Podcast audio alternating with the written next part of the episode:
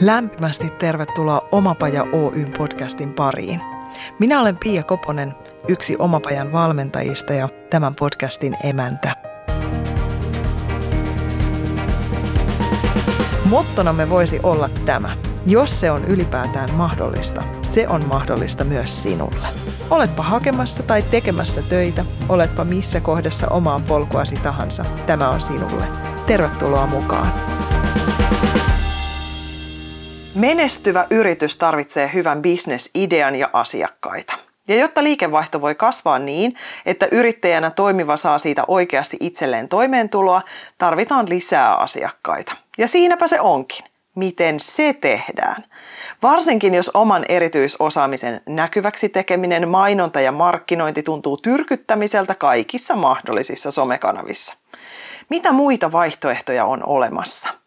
Miten paljon mahdollisille asiakkaille täytyy tarjota ilmaisia herkkuja ja missä vaiheessa on hintalapun iskemisen paikka? Tämän päivän vieraani on kiivennyt oman menestyksensä Aallon harjalle blokkaamalla ja hän kertoo omilla nettisivuillaan, että blogit ovat edelleen vahvin osa kuluttajan ostopäätöstä. Lähes 25 prosenttia asiakkaista löytää yrityksen blogin kautta ja blogin lukijasta tulee noin kahdessa viikossa maksava asiakas.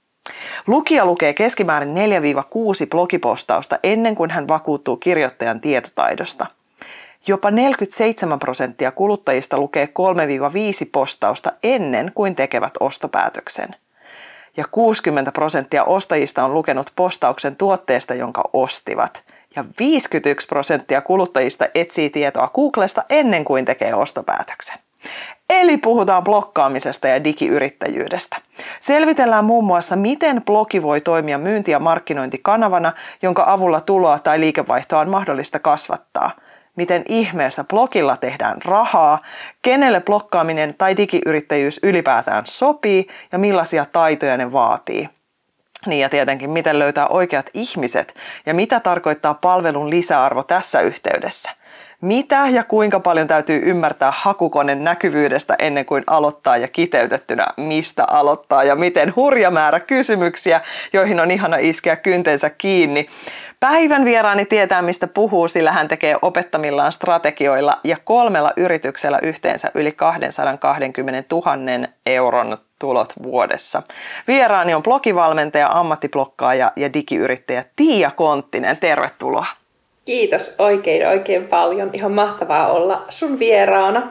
Niin ihanaa, että tämä on aika järjestö ja vitsi, miten hieno aihe meillä on. Kyllä. ja miten huikea ihminen. Nyt tota, saattaa olla vielä joku kuulija, joka ei ole susta kuullut, koska olethan tavoittanut vain miljoona ihmistä. Suomesta, niin sieltä löytyy vielä ihmisiä, jotka ei sua ehkä tunne. Mistä kaikki alkoi? Kuka on Tiia Konttinen? Kaikki alkoi siitä, että Tiia Konttinen on kahden erityislapsen, erityiskaksosten yksinhuoltaja äiti, joka yhtenä päivänä päätti, että mun ei tarvii handlata ihan kaikkea.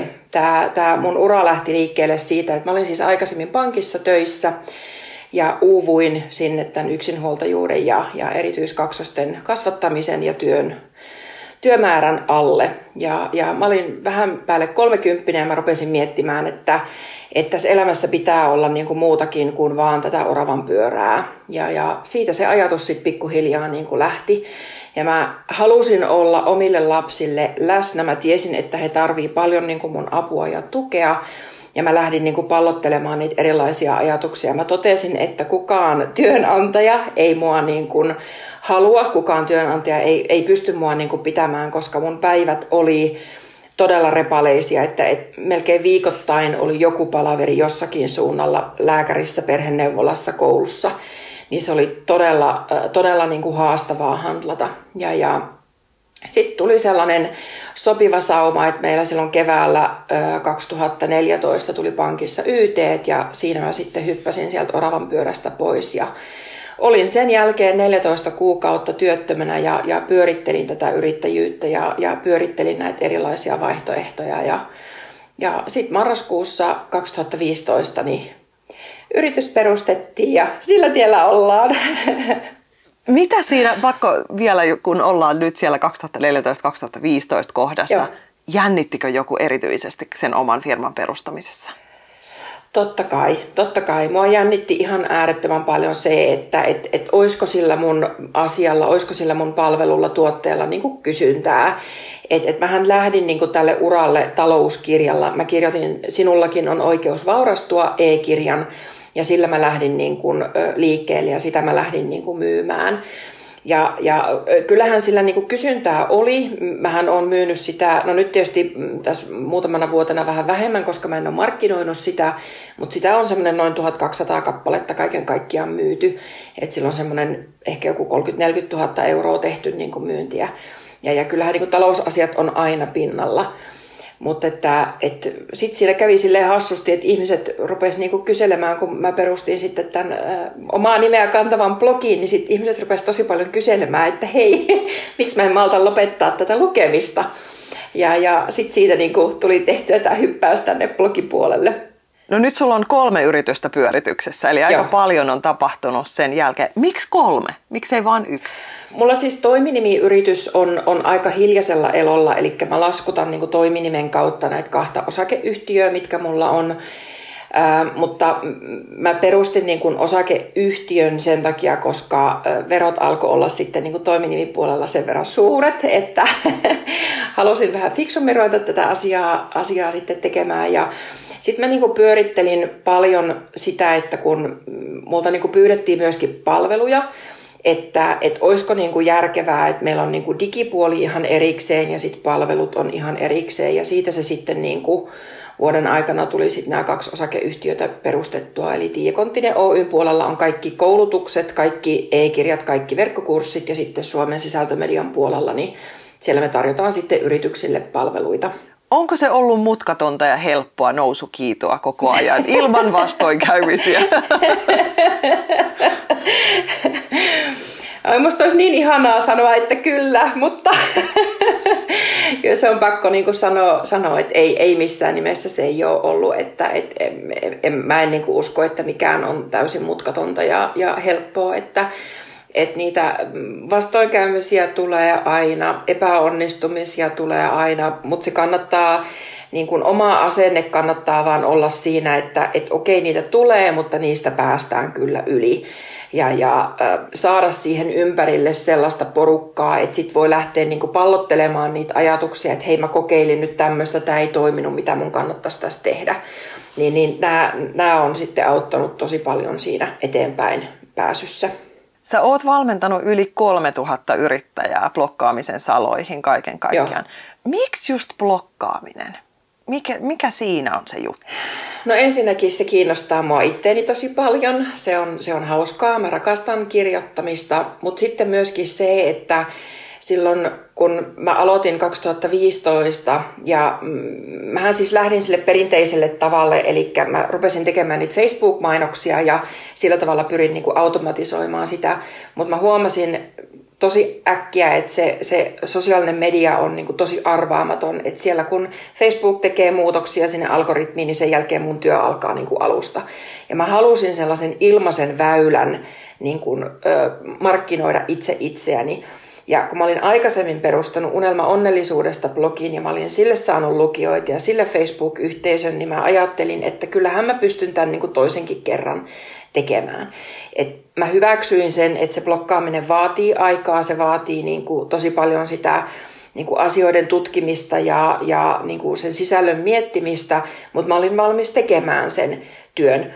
Et, et mä en odottanutkaan sitä, että se blokkaaminen niin kuin tuo mulle pikavoittoja tai että et mä oon niin kuin kuukauden päästä miljonääri tai muuta vastaavaa. Mutta et, et se, on niin kuin, se on ilmasta, se on pitkäjänteistä se, kun kerran kirjoitetaan se blogipostaus, niin se voi tuoda sulle asiakkaita ja rahaa seuraavat kahdesta viiteen vuotta. Et toki sitä täytyy välillä aina vähän päivittää ja tarkistaa ja, ja niin sanotusti optimoida, mutta et, et se suurin työ on tehty silloin, kun se on kerran kirjoitettu. Kun taas jos vertaa niin kuin somepostauksiin, ne on tosi nopeita, siinä voi mennä viisi minuuttia, kun sä sen teet, mutta sä et välttämättä pysty sitä enää toista kertaa niin kuin hyödyntämään.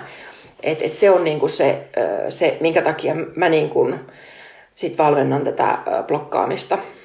Mistä sä lähdet liikkeelle, kun ihminen tulee sun pakeille ja haluaa aloittaa blokkaamisen? No ihan ekana mä niin kysyn, että, että tykkäähän hän kirjoittamisesta. eli, eli tässä tullaan niin siihen, että moni kyllä haluaa niin blogata, mutta sitten kun tavoite on kuitenkin se, että ruvetaan niin kuin kirjoittaa, niin sitten jossain vaiheessa se voi se seinä nostaa vasta, että en mä itse asiassa haluakaan niin kuin kirjoittaa. Eli tämä on niin kuin se ensimmäinen, mikä, mikä täytyy niin kuin itsensä kanssa jokaisen päättää, että tykkäänkö mä kirjoittamisesta, haluanko mä kirjoittaa, haluanko mä kirjoittaa seuraavat 3-5 vuotta, vai onko mä enemmän sellainen, että mä tykkään esiintyä, jolloin sitten voidaan niin kuin sinne, mennä sinne YouTubeen ja, ja niin kuin, ruveta tekemään niitä videoita. Mutta ensin lähdetään siitä liikenteeseen ja sitten me lähdetään niinku etsimään se, että mikä on se oma intohimo, mihinkä on sitä osaamista ja taitoa, koska meillä kaikilla on tosi paljon niitä taitoja. Me vaan onnistutaan vähättelemään niitä tosi paljon. eli eli sitten niinku ne intohimot ja taidot ja sen jälkeen lähdetään etsimään, että kiinnostaako tämä aihe niin kuin muita. Että et onko tämän, tässä ympärillä niin kuin sellaisia ihmisiä, jotka on kiinnostunut tästä, jo, joilla on ehkä jotain haasteita tai ongelmia. Ne esittää tosi paljon kysymyksiä, koska sieltä me saadaan sitten niitä postausideoita ja me, me päästään niin kuin etsimään niitä tuotteita ja palveluita, joilla me voidaan sitten lähteä niitä ongelmia ja haasteita ratkomaan. Ja tästä se niin kuin pikkuhiljaa lähtee. Sitten mennään syvemmälle ja syvemmälle vaan siihen niin kuin blokkaamiseen ja siihen sisällön tuotantoon.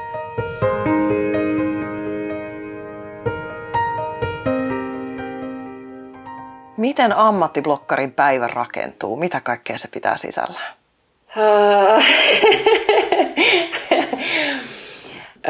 aikaisemminhan mun työpäivät on ollut semmoista 14-16 tuntia. Mutta tota, nyt, nyt on ottanut niin itseäni kirjaimellisesti niskasta kiinni ja, ja, ja lähtenyt sitten ottamaan niin kuin rauhallisemmin. Ja, ja mun aamut lähtee liikkeelle siitä, että mä yleensä herään viiden ja kuuden välillä. Ihan sen takia, että meidän kissa herättää, silloin nälkä. mä yleensä tunnin istun ihan rauhassa. Mä juon, mä nautin aamukahvin ihan rauhassa ja hiljaisuudessa ja annan niin kuin itselle niin kuin rauhan herätä ja keholle niin kuin tilaa herätä. Ja sen jälkeen mä lähden käymään lenkillä. Mä kävelen 15 minuuttia. Meillä on tuossa lähellä lampi, niin mä käyn sen kiertämässä. Ja pyrin sitten päivän aikana kaksi tai kolme kertaa kiertämään sen, eli mä niin kuin pilkotan sitä työpäivää. Mä aloitan työt kahdeksan ja yhdeksän aikaan aamulla ja mä lopetan siellä viiden ja seitsemän aikaan illalla. Ja ne työpäivät koostuu palavereista, asiakastapaamisista verkossa. Voi olla, että mä pidän jonkun webinaarin illalla mun opiskelijoille.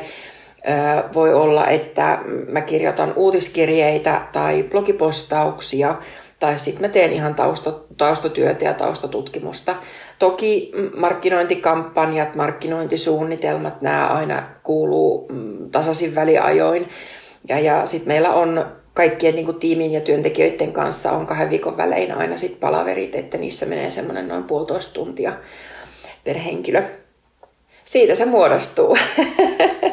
Ja kuulostaa siltä, että täytyy olla aika suunnitelmallista aika pitkälle. Sanoit, että esimerkiksi jos haluaa sen blokkaamisen aloittaa, niin se on sitten ikään kuin tämmöinen sitoutumissuhde kolmeksi vai viideksi vuodeksi, että kyllä. sitä rupeaa tekemään. Kyllä, kyllä. Että hyvällä sisällöllä pystytään niin kuin saamaan, herättämään se ihmisten huomio siinä noin kolmessa kuukaudessa. Mutta, ja kolmessa kuukaudessa on toki mahdollista niin kuin ensimmäisiä tuloja jo saada, mutta puhutaan niin kuin muutamista kympeistä, ehkä satasista. Et sitten jos sen uran haluaa tässä niin kuin oikeasti lähteä tekemään, niin, niin pitää muistaa, että tämä vaatii, ihan niin kuin mikä tahansa, niin tämä vaatii niin kuin sitä luottamusta. Se vaatii niin kuin sitä, että sun yleisö alkaa luottaa suhun. Ne alkaa luottaa siihen, että, että sä et puhu puuta heinää, vaan se, että sulla on oikeaa tietotaitoa, sulla on kokemusta, sulla on näkemystä, sulla on mielipiteitä koska se luottamuksen rakentaminen vaatii aikaa ja, ja se voi pahimmillaan viedä kaksi vuottakin, niin sen takia siihen täytyy niin kuin pystyä sit sitoutumaan. Aikaa ainakin, miten se kääntyy rahaksi. Toi on niin kuin mulle iso mysteeri itselle, että muutamia kymppejä, satasia, jotkut tienaa tuhansia. Mm. Miten se rakent, miten se menee? Mikä, mikä tämä juttu on? No ihan ekana täytyy niin kuin murtaa se myytti, että se blogi ei tuo sitä rahaa, vaan, vaan se raha tulee aina niiltä ihmisiltä. Se tulee niiltä lukijoilta tai sitten ne tulee niiltä asiakkailta. Ja moni niin kuin ajattelee vielä sitä blokkaamista samalla tavalla niin kuin 50 vuotta sitten tai sanotaan 10-15 vuotta sitten, että mä voin vaan kertoa omasta elämästäni jotain ja sitten ihmiset ihmeellisesti sitä rahaa vaan niin kuin jostain tulee. Ja, ja näinhän se ei mene. Eli, eli blokkaajan, niin kuin ammattiblokkaajan ja yrittäjän pitäisi muistaa, että, että hän ei ole se numero ykkönen, vaan se lukija on aina se numero ykkönen. Eli tuotetaan sitä sen kaltaista sisältöä sinne blogiin, että se hyödyttää sitä lukijaa. Se lukija kokee, että okei, mä sain tästä hyviä vinkkejä, mä sain tästä apuja, koska sitä kautta se rakentuu se luottamus. Ja sitten kun me tarjotaan jotain tuotetta, oli se affiliate-tuote, oli se oma tekemä tuote, oli se joku palvelu, niin se kynnys ostaa ja maksaa on paljon matalampi, kun pystyy luottamaan, että hei, tässä on tämmöinen ihminen, joka oikeasti tietää, että mistä se niin kuin puhuu. Ja Tämä on niin kuin, silleen ollut mun mielestä tosi mielenkiintoista, mitä mä oon itsekin tätä niin kuin testannut ja tutkinut, että täytyy olla niin kuin tosi strateginen sen blogin kanssa, että miten se rakennetaan, jotta se on niin kuin rahanhankinta väylä. Ja tätä voisi niin kuin ajatella sillä tavalla, että, että toki niin kuin siis yksittäiset blogipostaukset pystyy tuomaan rahaa. Eli, eli kun lukijat tulee lukemaan sen ja siellä tarjotaan vaikka affiliate-tuotetta, niin ihmiset ostaa sen postauksen kautta. Eli yksittäiset postaukset pystyy niin kuin tuomaan rahaa. Mutta jos mietitään niin kuin isommassa kokonaisuudessa, niin voidaan ajatella, että se, se blogi on vähän niin kuin semmoinen leveä polku. Ja me halutaan niin kuin somesta ja Googlesta ja joka paikasta se porukka niin kuin sinne blogiin, sinne leveeseen polun päähän. Ja siitä pikkuhiljaa ne ihmiset alkaa niin kuin menemään syvemmälle ja syvemmälle sitä polkua. Ja mitä pidemmälle ne menee, niin sitä enemmän se alkaa niin kuin kaventua ja sieltä ihmiset rupeaa menemään niin kuin eri polkuja pitkin, että okei, täällä on näitä affiliate-tuotteita, mitä he haluaa ostaa ja No täältä mä saisin lisää tietoa, kun mä tulisin tänne sähköpostilistalle ja mä rupean viikoittain saamaan täältä jotain parempia vinkkejä. Ja okei, täällä olisi tämmöinen verkkokurssin odotuslista, että mä pääs menen tonne, että toi voisi kuulostaa niin kuin tosi kivalta.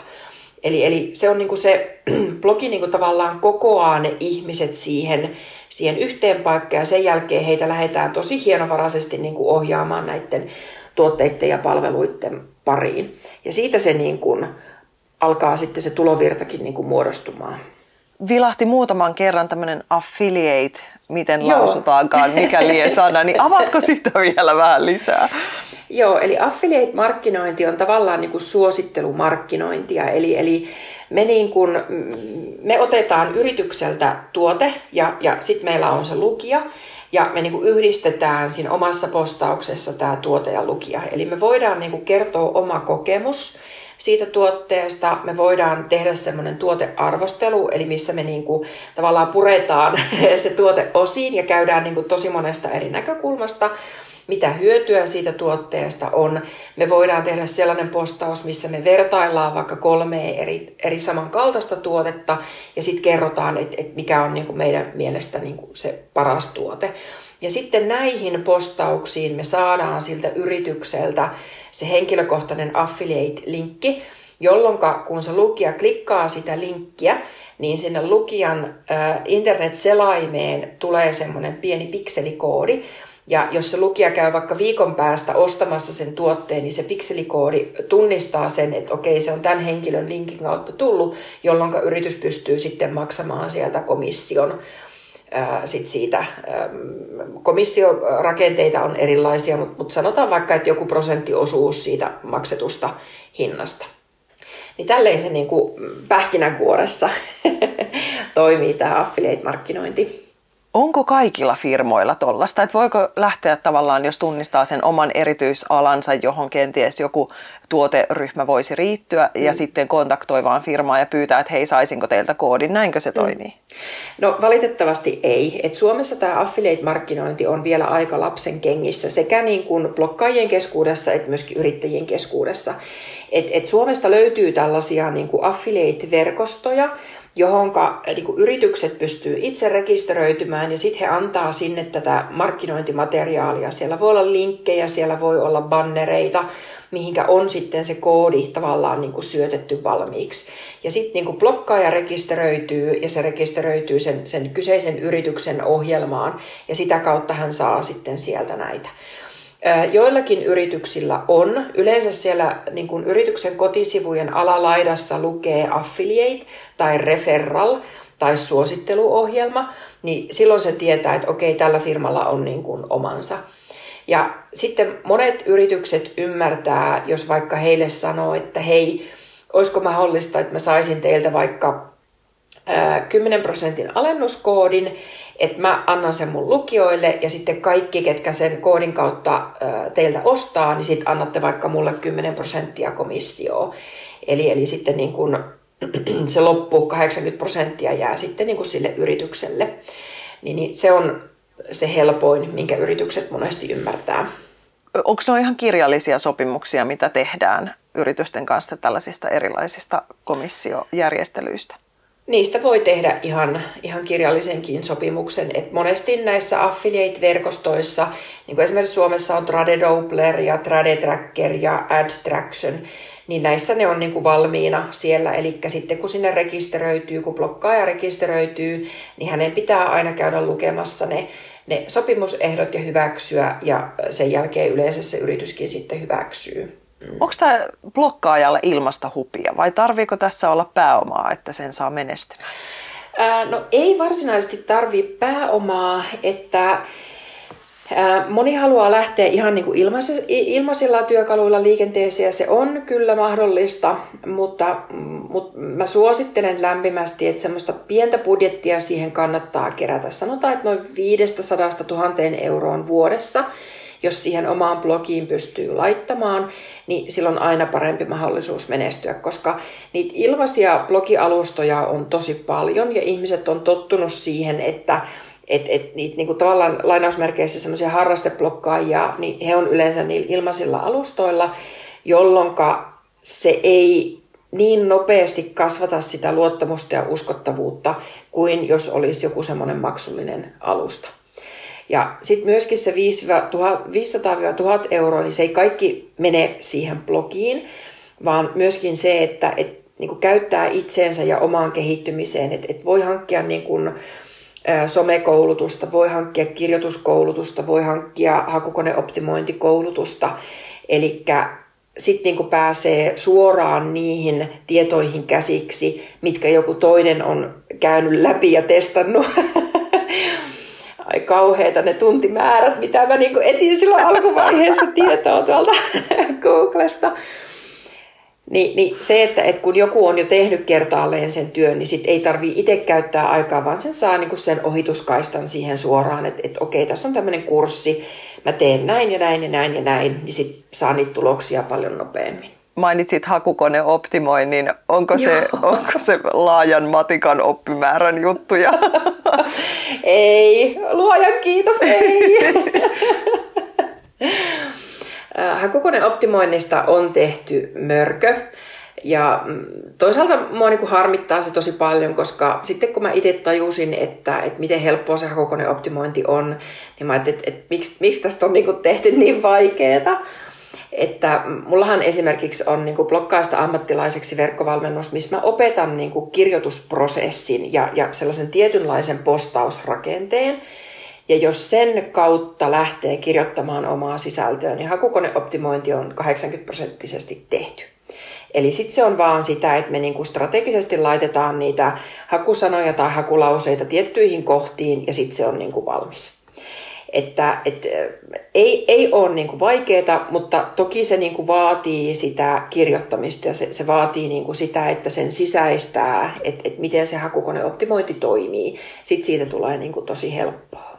Ja sitten siitä tulee automaattista, että, että niin kuin, ei, ei tarvitse ajatella, että mä kirjoitan nyt vaikka 50 blogitekstiä ja sitten sit tulee niinku se tarve sille hakukoneoptimoinnille apua. Nyt mun täytyy niinku 50 postausta lähteä optimoimaan kun ei tarvii. Et, et, kun sen hankkii sen kirjoitusprosessin ja, ja sen postausrakenteen, niin silläkin päästään jo tosi hyvin niin kuin, ja tosi pitkälle siinä hakukoneoptimoinnissa.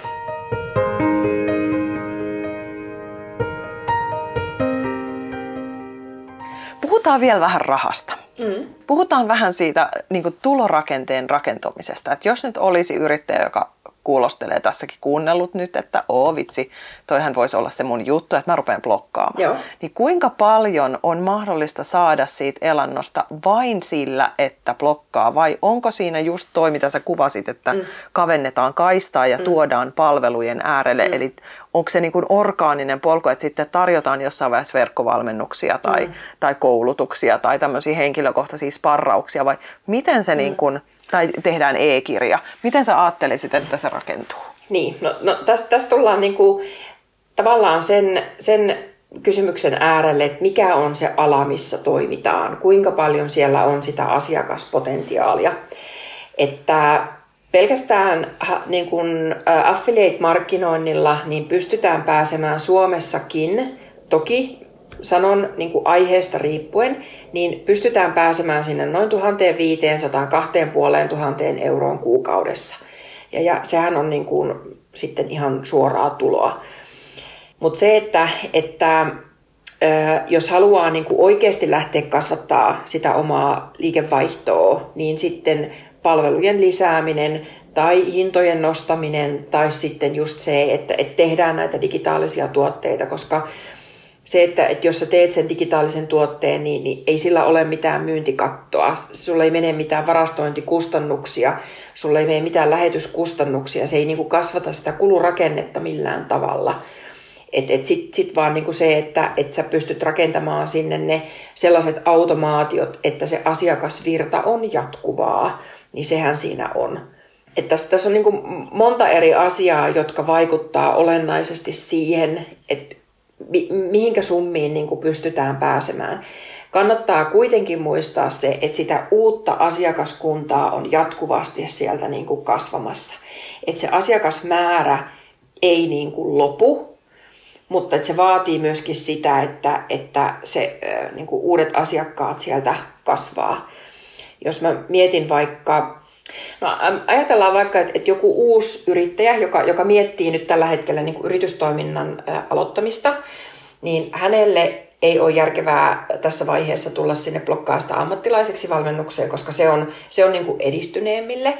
Eli hän, hänen, hänen täytyy niin kuin kasvaa siinä hetki ja hänelle täytyy tulla niin kuin kokemusta siitä sisällön tuottamisesta, jotta se on sinne niin kuin, jotta, jotta on niin kuin järkevää investoida siihen valmennukseen rahaa. Mutta se, että, että tänä päivänä ne ihmiset, jotka on 15 vuotta, ne on 20 vuotta, niille saattaa kahden kolmen vuoden päästä tulla se ajatus, että ryhdynpä yrittäjäksi, niin sieltä koko ajan niin kuin kasvaa sitä uutta potentiaalista asiakaskuntaa. Ja se, niin kuin, kun miettii sitä blokkaamista, niin kun mä oon kirjoittanut esimerkiksi omaan blogiin, että, että miten se blokkaaminen aloitetaan, niin kaikki ne uudet potentiaaliset asiakkaat, kun heille herää se ajatus ja mielenkiinto, että hei mä voisin ruveta blokkaamaan ja ne menee sinne Googleen. Ne tulee niihin mun postauksiin, joita mä oon kirjoittanut 2016-2017 ja sieltä se polku lähtee sitten pikkuhiljaa niin kulkemaan eteenpäin. Nyt iskettiin tärkeäseen kohtaan, miten saada huomiota niiltä uusilta asiakkailta, miten tehdä sitä mm. asiakashankintaa. Täytyykö näkyä kaikissa somekanavissa koko ajan? Ei. ei tarvitse, ei tarvitse. Se on, se on, se on niin kuin ajallisesti se on täysin mahdotonta. Se, se on niin kuin, varsinkin yksin yrittäjälle, niin se on ihan täysin mahdotonta. Me ollaan monessa somekanavassa sen takia, koska mulla on tiimi, joka tuottaa sinne sisältöä.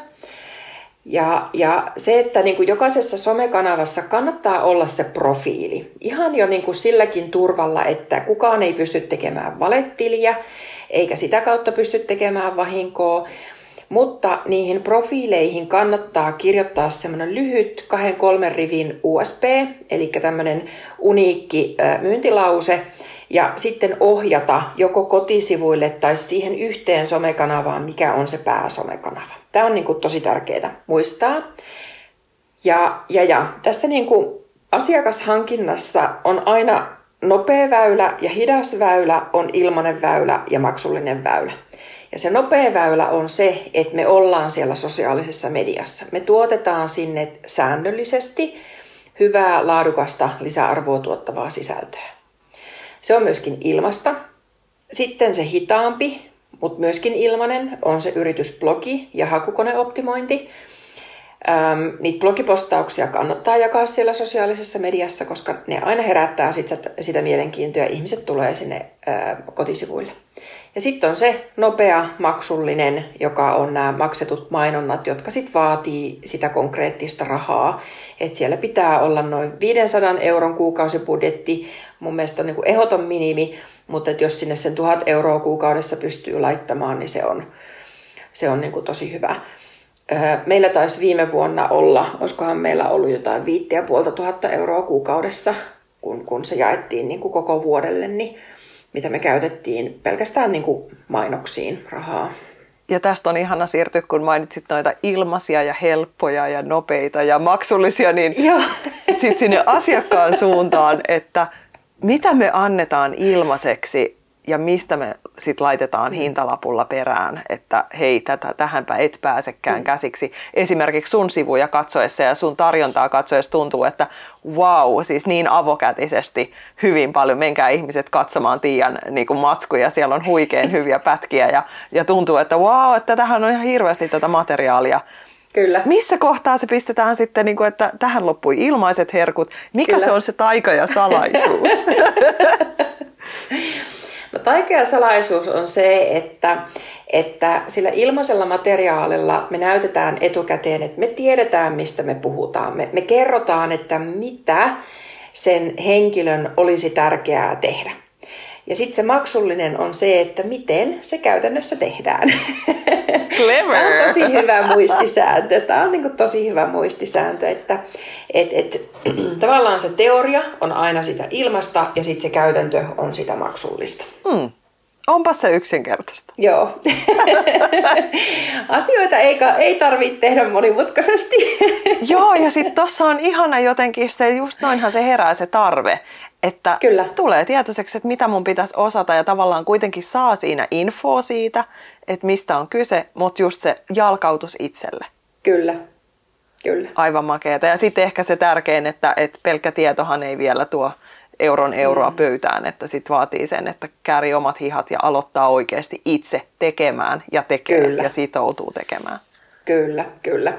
Et se kannattaa niinku ajatella just tätä polkuajattelua, että se ilmainen materiaali on vasta se ensimmäinen steppi siinä polulla. Ja niinku itselle pitää tehdä se, se polku niinku selkeäksi, että okei, nyt kun se ihminen tulee tähän mun blogiin, niin mitä mä teen, mitä mun kannattaa tehdä sen jälkeen, että mä saan hänet sinne maksullisten tuotteiden niin kuin pariin. Ja, ja tässä, niin kuin, tässä nyt mennään vähän syvälle, mutta et, et tässä tulee myöskin sitten se asiakkaan niin kuin ostosykli ja se, se päätöksenteko, että kuinka paljon, missä vaiheessa hän on, kuinka paljon hän tietää siitä aiheesta, kuinka paljon hän tarvitsee sitä lisätietoa ennen kuin hänellä on omasta mielestään riittävästi sitä tietoa, että hän pystyy tekemään sen päätöksen, että nyt mä niin kuin ulkoistan tämän tai nyt mä hankin tästä niin kuin lisää tietoa. Että et täällä on niinku tällaisia, mitä sitten täytyy, täytyy alkaa niinku tunnistaa. Mutta tota, näitäkin sitten mun koulutuksissani Nimenomaan, aihe on laaja. Joo, tässä meidän podcastin aikana ei valmista vielä. Ei. Tulee, ottakaa Tiia Konttinen seurantaa ja, ja tota noin, niin, löytäkää sieltä lisää. Kyllä. Mä haluan vielä tähän loppuun kysyä, Tiia, millaista maailmaa sä oot luomassa? Äh, mä oon luomassa sellaista lempeää, kannustavaa, ää, tsemppaavaa maailmaa. Mä, mä, oon niinku, mä oon henkilökohtaisesti sitä mieltä, että empatialla ja sillä, että, että me niinku juhlistetaan muiden onnistumisia, niin me päästään sillä tosi tosi pitkälle. Ja, ja monesti niinku kuvataan näitä yrittäjämatkoja sillä, että, että kiivetään sinne vuoren päälle. Mä oon kokenut, että siellä, siellä, niin siellä vuoren huipulla on aika yksinäistä. Niin sen takia mä haluan sinne mahdollisimman paljon mun, mun niin kuin ystäviä ja, ja ihania asiakkaita ja ihania seuraajia ja siihen mä niin kuin tähtään. Ihana. Eli ollaan tota, kiipeämässä ehkä tämmöisen ulurun päälle. Kyllä. Jossa, jossa se vuoren huippu onkin itse asiassa tasainen areena, jossa kaikki Kyllä. tulee yhdessä mahdolliseksi ja nähdään vähän pidemmälle yhdessä. Kyllä.